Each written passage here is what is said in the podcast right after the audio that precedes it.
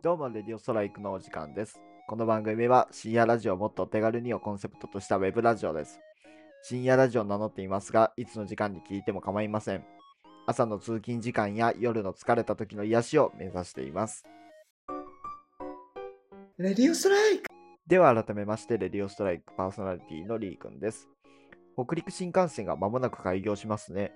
国土交通省の試験に合格したというプレスが JR 西日本の公式サイトにありまして、開業が楽しみである今日この頃です。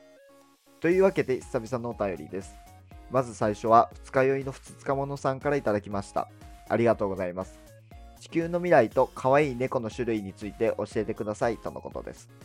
地球の未来は地球温暖化がさらに進んでいくのではないでしょうか。そして可愛い猫の種類はスコティッシュフォールドですかね。あの丸っこくてふわふわした見た目が可愛いと思います。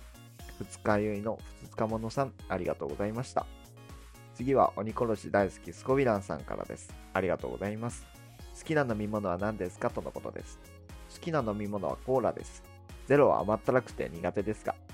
鬼殺し大好きスコビランさん、ありがとうございました。レディオストライクからのお知らせです。